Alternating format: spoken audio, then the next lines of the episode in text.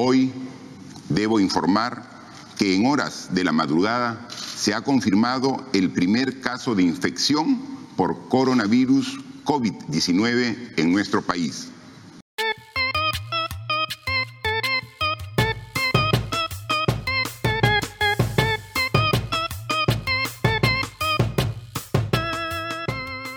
Radio BioI, podcast de la Reserva de Biosfera Oxapampa Shaninka Yanesha, producido con el apoyo de la cooperación alemana. Con Chris Landauro.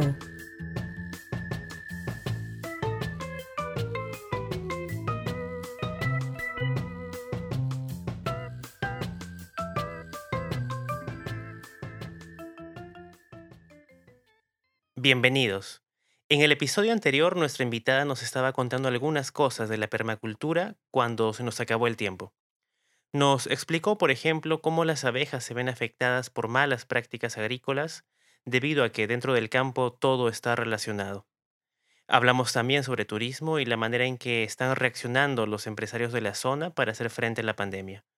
Como saben, una característica que se ha hecho indispensable en la nueva normalidad es la paciencia y nuestra entrevistada nos dio varios consejos prácticos para no perder la calma si nuestros negocios están pasando por un mal momento.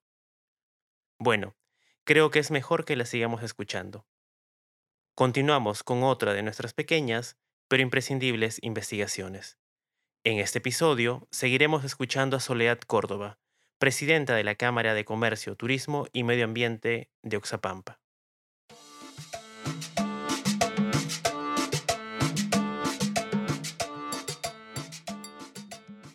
Y por ejemplo, en el, caso de la permacultura, ¿hay alguna certificación internacional para, para ese tipo de producción? No, eh, según lo que yo he estado analizando, un poco el tema de la certificación es eh, lo que opinan, digamos, los que están manejando, llevando a cabo adelante esto, lo ven como una especie de, más un negocio, ¿no? Porque, ¿verdad?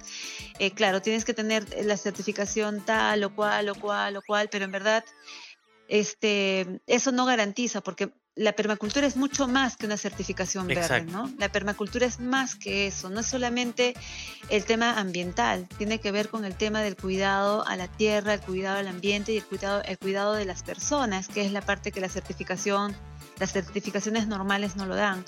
Eh, no, no hay, por ejemplo, eh, el tema de la parte esta social en la cual la, se paga más eh, es más, los, los, convierten a los, a los productores como accionistas de una empresa. Entonces, esas son cosas que, que son, digamos, más importantes y además lo hacen sostenible la, la actividad, ¿no? Hacen que sea realmente sostenible. Entonces, aparte que hablamos de la, de la regeneración de suelos, la regeneración de, de bosques, ¿no? Entonces, bueno, es un, es un concepto muchísimo más amplio que no encajaría solamente en una certificación eh, para un producto específico para que pueda irse a un país, ¿no? Es, es mucho más.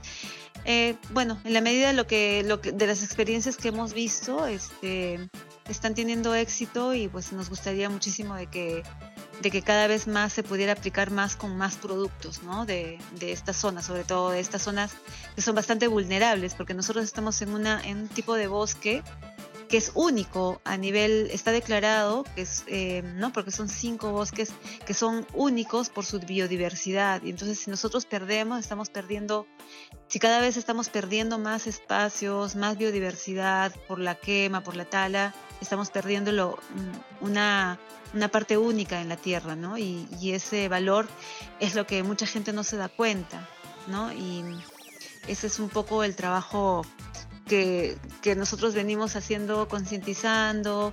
Nuestra cámara es Cámara de Comercio, Turismo y Medio Ambiente. Nuestros socios están todos, todos, todos muy, muy, muy, muy conscientes del tema de las quemas. Hemos hecho nosotros... Em, hemos hecho, eh, pertenecemos a una organización que se llama, no es una organización, es una iniciativa ciudadana en la cual hemos tratado de arborizar nuestra ciudad, pese a que Oxapampa es una reserva de biosfera, pero como ciudad se está perdiendo también el tema de la arborización, ¿no? Entonces, hemos hecho nosotros una campaña de arborización con plantas melíferas, ¿no? Un poco para decir a las autoridades de que no necesariamente todo tienen que hacer ellos, sino que nosotros también como eh, sociedad civil podemos eh, hacer y lo hicimos, ¿no? Tenemos ya 10 cuadras de una calle acá totalmente arborizada que seguramente en unos 5 o 6 años se van a ver los frutos, pero ya están los árboles, ¿no? Entonces, esas cosas este, son las que las que hemos ido haciendo, pero se necesita muchísimo más, ¿no? Y, y uno de los aparte del tema de las quemas y todo, otro tema que, nos preocupa bastante es la, el crecimiento sin planificación de nuestra provincia ¿no? y de nuestro distrito sobre todo. Hemos visto que mucha gente está viniéndose a vivir acá a ojos cerrados, ¿no? porque claro, es un campo y todo eso, pero, pero el, el municipio no ha tenido o no tiene bien en claro cómo es la planificación urbana. Entonces estamos viendo, por ejemplo, que hay personas que compran este, una chacra y esta chacra la, lotizan en, por ejemplo, lotes de 100 metros.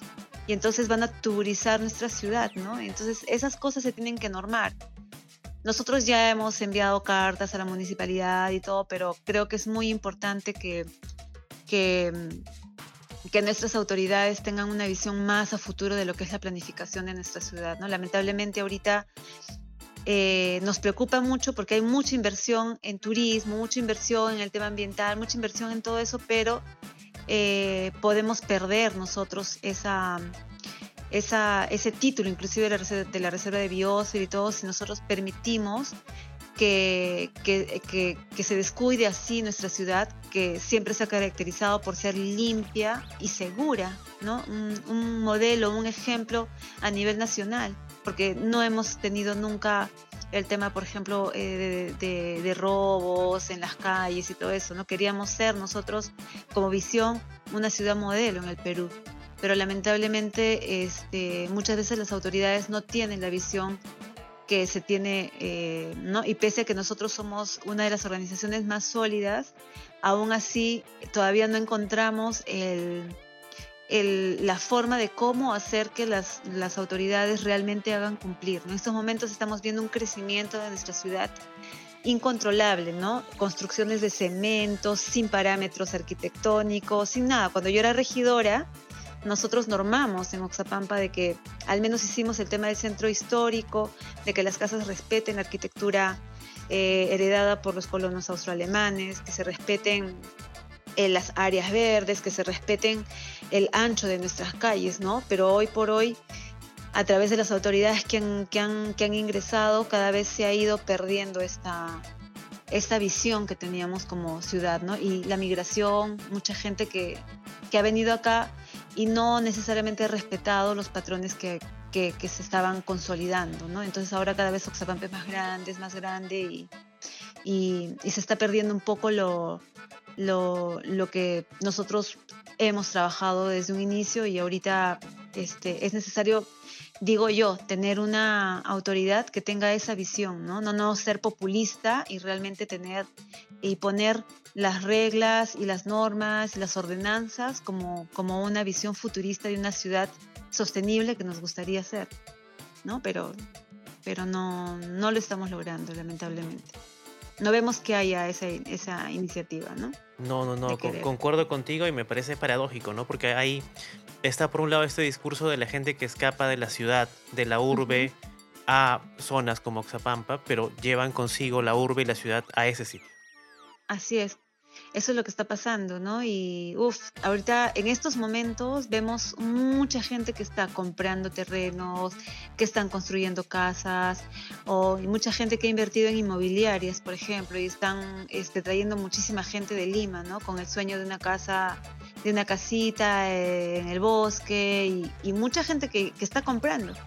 Y ahora en la pandemia hemos visto carros y carros de familias íntegras que se están viniendo a vivir acá. Entonces eso es este un poco la parte en la que no se ha trabajado de manera planificada, ¿no? Claro, van a repasar eh, la, capacidad de carga de la propia ciudad. Así es, no, nosotros no tenemos todavía, por ejemplo, el sistema de agua es a las justas para, la, para nuestra ciudad hace, hace dos años, pero lo que era de hace dos años no es la fotografía del día de hoy y no es y no va a ser la que va a ser de acá dos o tres años.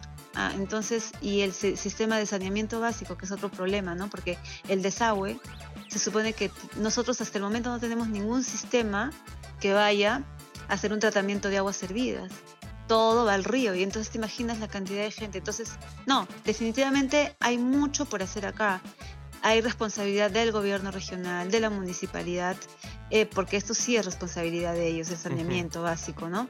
Y lamentablemente es como que si no se dieran cuenta que Oxapampa día a día está creciendo, pero día a día. Y va a llegar un momento en que, en que no se va a poder abastecer a todos este, de, estas, de estos servicios básicos, ¿no? Porque no lo hay.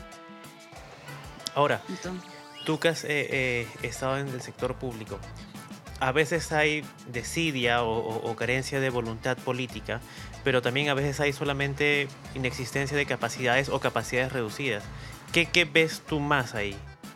Mm, bueno, nosotros, eh, nosotros hemos visto muchos, muchos, eh, digamos, eh, alcaldes o gobernadores regionales em, con bastante, son muy populistas, ¿no? O sea, quieren hacer una carrera política y, y, en el tema de cuidar su carrera política, porque en verdad son alcaldes, luego quieren ser gobernadores, luego quieren, o sea, tienen una carrera, luego congresistas, y entonces en ese, en ese, en ese, en esa carrera política lo que ellos buscan son votos, entonces ellos no se van a querer nunca pelear con, con el grueso de la población o nunca van a querer poner el orden. Y entonces, por ejemplo, hemos tenido alcaldes que han dado autorización para, por ejemplo, hacer asociaciones de vivienda, donde, por ejemplo, 300 familias compraban unas dos hectáreas y, esas, dos, estas, estas familias han hecho ahí su, asociación de vivienda y el alcalde por populismo les, les, ha puesto la carretera, les ha abierto las calles y entonces, sí, entonces lo que vemos nosotros es populismo, sin ningún criterio de planificación de la ciudad, simplemente es populismo puro, ¿no? Sin técnicos quienes digan que, cuál es una visión de futuro que, que queremos para Oxapampa. Entonces, y eso es lo que estamos teniendo lamentablemente en Oxapampa, ese tipo de políticos, lamentablemente. Tanto gobernadores como alcaldes, ¿no? Bastante populistas. Y un populista nunca va a querer quedar mal, eh, sobre todo con, Claro, nunca va a poner en orden porque no quiere quedar mal, quiere quedar, quedar bien con todos. Y normalmente los que reclaman un poco sobre el tema de que la Oxapampa está perdiendo, estos son, son pues los que las familias más antiguas y tradicionales y que toda su vida han vivido acá en Oxapampa, ¿no? Entonces eso es un poco eh, lo que está pasando, ¿no? Y, y, pues es, es de verdad bastante lamentable. Y en este punto vamos a hacer una pequeña pausa antes de entrar al segundo bloque.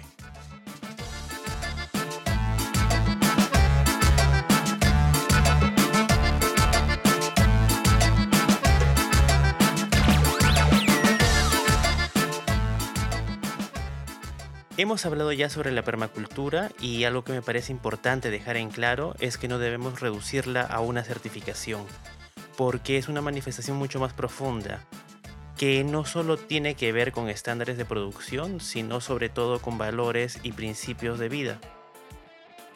Exacto, es un además la permacultura es un, es un es una planificación del territorio. Exacto, exacto. Entonces, eh, entonces este eh, sin embargo, eh, lamentablemente no todas, no, en su mayoría, tanto desde los agricultores como todo, todos están todavía en un sistema muy convencional, ¿no?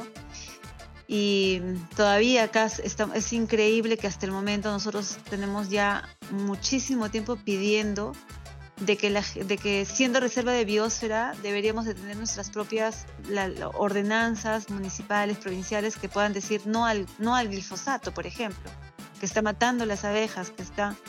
Pero pero este pero es un tema que, que todavía requiere, este, o no se quiere hacer porque no se quieren pelear, como te decía, acá hay muchas agroveterinarias también y muchas empresas que compran ese tipo de productos y hay mucha gente que utiliza ese producto. Entonces es increíble cómo es que este, se normaliza algunas actividades que en verdad no son normales en el tema de la alimentación. Pero aquí también tiene un tema, hay un tema muy importante que es el tema del consumidor. Tenemos que también enseñar al consumidor lo que eh, a, alimentarse de manera adecuada, ¿no? Para evitar comprar esos productos que tienen alto contenido de, este tipo y así poco a poco ir reduciendo y, hacer que el consumidor sea más responsable, ¿no? Para que pueda consumir de una manera adecuada. En Oxapampa hay un grupo importante que está, que está en esa, estamos en ese, en esa, en esa tendencia, ¿no? Pero aún así hay mucho. Es como, es como que dos, es como que una polaridad, o sea, son como que el encuentro de dos mundos, una cosa así, estamos viendo ahora, ¿no? Y, yo pienso que al final eh, en Oxapampa y a nivel mundial va a pasar eso, ¿no? Van a haber grupos de personas que se van a unir porque tenemos la misma forma de pensar y va a haber otro grupo bastante polarizado que piensa de otra manera. entonces, em, este, eso es lo que va a pasar. Por ejemplo, eh, nosotros tenemos amigos ya que tienen, por ejemplo, iniciativas de, vivir como ecoaldeas, ¿no? Hacer tu propio sistema, tu propio sistema de tanto de educación como de de, de, de, alimentación, tener huertos comunes, tener cosas así, de tal manera que tú puedas vivir en un espacio y juntarte con gente que tiene la misma filosofía que, que uno quiere, ¿no? que uno quisiera. Y a su vez también tenemos el otro gran grupo que, que quiere el desarrollo, el cemento y sobrepasar sobre todo sin cuidar el tema de la biodiversidad. Y entonces yo creo que al final estamos yendo por ese camino. No, no, no veo otra no veo otra, otra, ¿no? No veo, nuestros congresistas elegidos no tienen ni idea de lo que es la permacultura. Cuando tú les hablas a nuestros congresistas que son de Oxapampa, les hablas de permacultura, o sea, no tienen ni idea de lo que es, no saben ni siquiera, o sea, no, no, están totalmente en otro mundo. Entonces, es, es todo un, tema en el cual hay que trabajar bastante, en verdad, porque... Y pues mucha gente dice, que no se quiere meter en política, pero lamentablemente tienes que meterte si quieres tener cambios realmente importantes hacia tu ciudad, ¿no? Y bueno, en todo este escenario nos estamos olvidando de nuestras... Nosotros somos una reserva de biosfera Oxapampa, Ashaninka Yanesha. O sea, tenemos dos, dos etnias importantes que en estos momentos están, se están viendo también eh, bastante arrinconadas por actividades este, mm, de, por ejemplo, de ilícitas también, en, el, porque es importante hablarlo y decirlo también, ¿no? Si bien es cierto, se están haciendo esfuerzos en el tema de, de, de, que en el BRAE, ¿no? de, que, de, erradicar el tema de la coca, pero las familias no es que erradican, sino que las familias van migrando y van metiéndose más y más. Entonces es como que arrimas, ¿no? y, este, y nosotros hemos notado que en toda la zona de la selva baja de Oxapampa este, se está incrementando esta actividad. Entonces, si bien es cierto, los están sacando del BRAE, pero ellos están ingresando a, a otras zonas donde era territorio Yanesha y Ashánica. Entonces ahorita este, es una situación también que hay que mirar, ¿no? Que hay que observar, que hay que mirar y que hay que no hay que bajar la guardia sobre ese tema, porque eh, con todo esto a ellos se suma el tema del tráfico ilícito de, la madera, por ejemplo, ¿no? De los bosques que se están talando y este y sin los mecanismos de control que puedan tener nuestras comunidades, ¿no? No hay forma de cómo ellos puedan eh, tener este el, control porque tenemos autoridades quienes velan. Nosotros tenemos acá CERFOR, pero en CERFOR de toda la provincia solamente tenemos uno o dos funcionarios que tienen que ver con la quema, que tienen que ver con las faunas, que, tienen que ver con la tala de, de árbol. Entonces, el Estado en, no pone el, no sé si no pone o no quiere poner, pero eh, digamos la, fuerza a instituciones que deberían cumplir su rol fiscalizador y de sanciones. Entonces hay delitos ambientales que deberían ser sancionados y sencillamente no, no, no, no están siendo, ¿no? Porque está prohibido, por ejemplo, quemar, pero queman hay bosques que se queman, que se queman, que se queman. Entonces nadie denuncia, nadie esto. Y esa parte es la parte débil de, todo, ¿no? Porque todos dicen, ah, están quemando, que no sé qué, pero nadie atina y nadie, y ni siquiera las instituciones hacen cumplir. Hay omisión funcional por parte de los, de en este caso, CERFOR y los funcionarios, ¿no?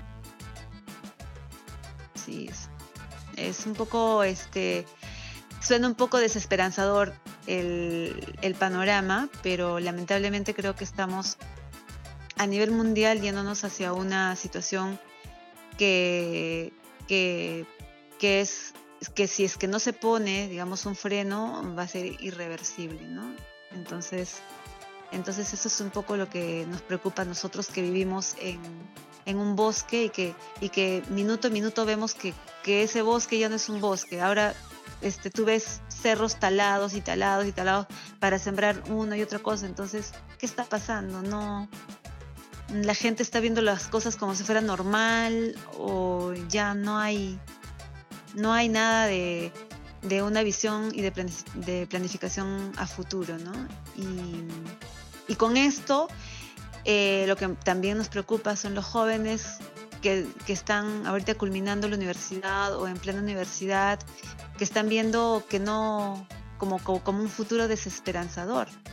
Porque, ¿qué, ¿qué, qué, vas a hacer? O sea, no, no se ve algo claro en los cuales ellos puedan desarrollarse ahora, ¿no? Entonces, em, creo que nos estamos, vamos a, vamos a afrontar situaciones bastante fuertes a nivel generacional, a nivel de, nuestros jóvenes, que además de todo lo que estamos viviendo, viven absortos en, en, una, en redes sociales que, que los están prácticamente manipulando, manipulando la mente para que no piensen y estén viviendo un mundo irreal. Y creo que es la generación nuestra todavía la que, la que digamos, 30, 40, 50, quienes vamos a tener que todavía este, a, ponerle fuerza y jalar a los jóvenes de ahora, porque hay que jalarlos y sacarlos del mundo en el que están para poder ver la realidad y de lo que está pasando y ser más activistas, ¿no? No veo yo acción por parte de generaciones, no, no los veo activos en este tema. Al menos aquí en, en Oxapampa hay una generación a las que no sé, ¿dónde están? no los veo activos, o sea, somos nuestra generación los que estamos haciendo cosas, pero ellos no, no sé en qué mundo están, están como perdidos, entonces eso es algo que también nos preocupa. Hace poco, y eso lo estaba recomendando a mucha gente que puedan ver en Netflix un, documental que se llama este, Dilema Social. Eso es importante verlo con ellos y, ver que realmente estamos siendo manipulados, ¿no? Y, somos, son generaciones, generaciones que ya no están pensando, no están, no están viendo lo que está realmente pasando. Entonces, la humanidad realmente se está, se está, se está perdiendo y estamos dejando, ¿no? Que el sistema nos, nos, nos, nos coma con todo el sistema, digamos, capitalista o algo así podríamos llamar. Bueno, creo que no nos queda más tiempo. Muchas gracias por tu franqueza, Soledad. Ha sido muy interesante haber conversado contigo. Gracias a ustedes también, gracias a ustedes por la, por la entrevista y yo muy contenta de poder este, em, haber podido responder toda la la, lo que ustedes nos han preguntado y sobre todo poder llenar las expectativas de los oyentes. Yo creo que los oyentes van a estar muy satisfechos. Cuídate. Un fuerte abrazo. Ya, muchísimas gracias. Chao, hasta luego, gracias.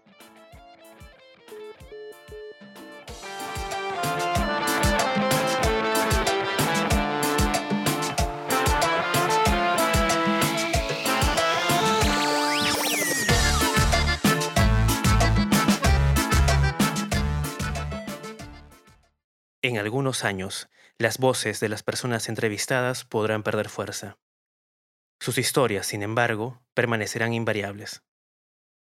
Los invitamos a descargarlas y compartirlas. Pueden buscarnos en Facebook como Radio BOI o escribirnos a radioboi.yahoo.com. Esperamos sus comentarios. No olviden suscribirse. Radio BOI es producida por el equipo de Sudamerican Watchers, con la supervisión externa de Úrsula Fernández y Manuel Rojas. Ana Cristi Elías es nuestra directora de arte y junto con Arthur Pug supervisan la edición de sonido y la musicalización de cada uno de los episodios. Soy Chris Landauro. Gracias por escucharnos.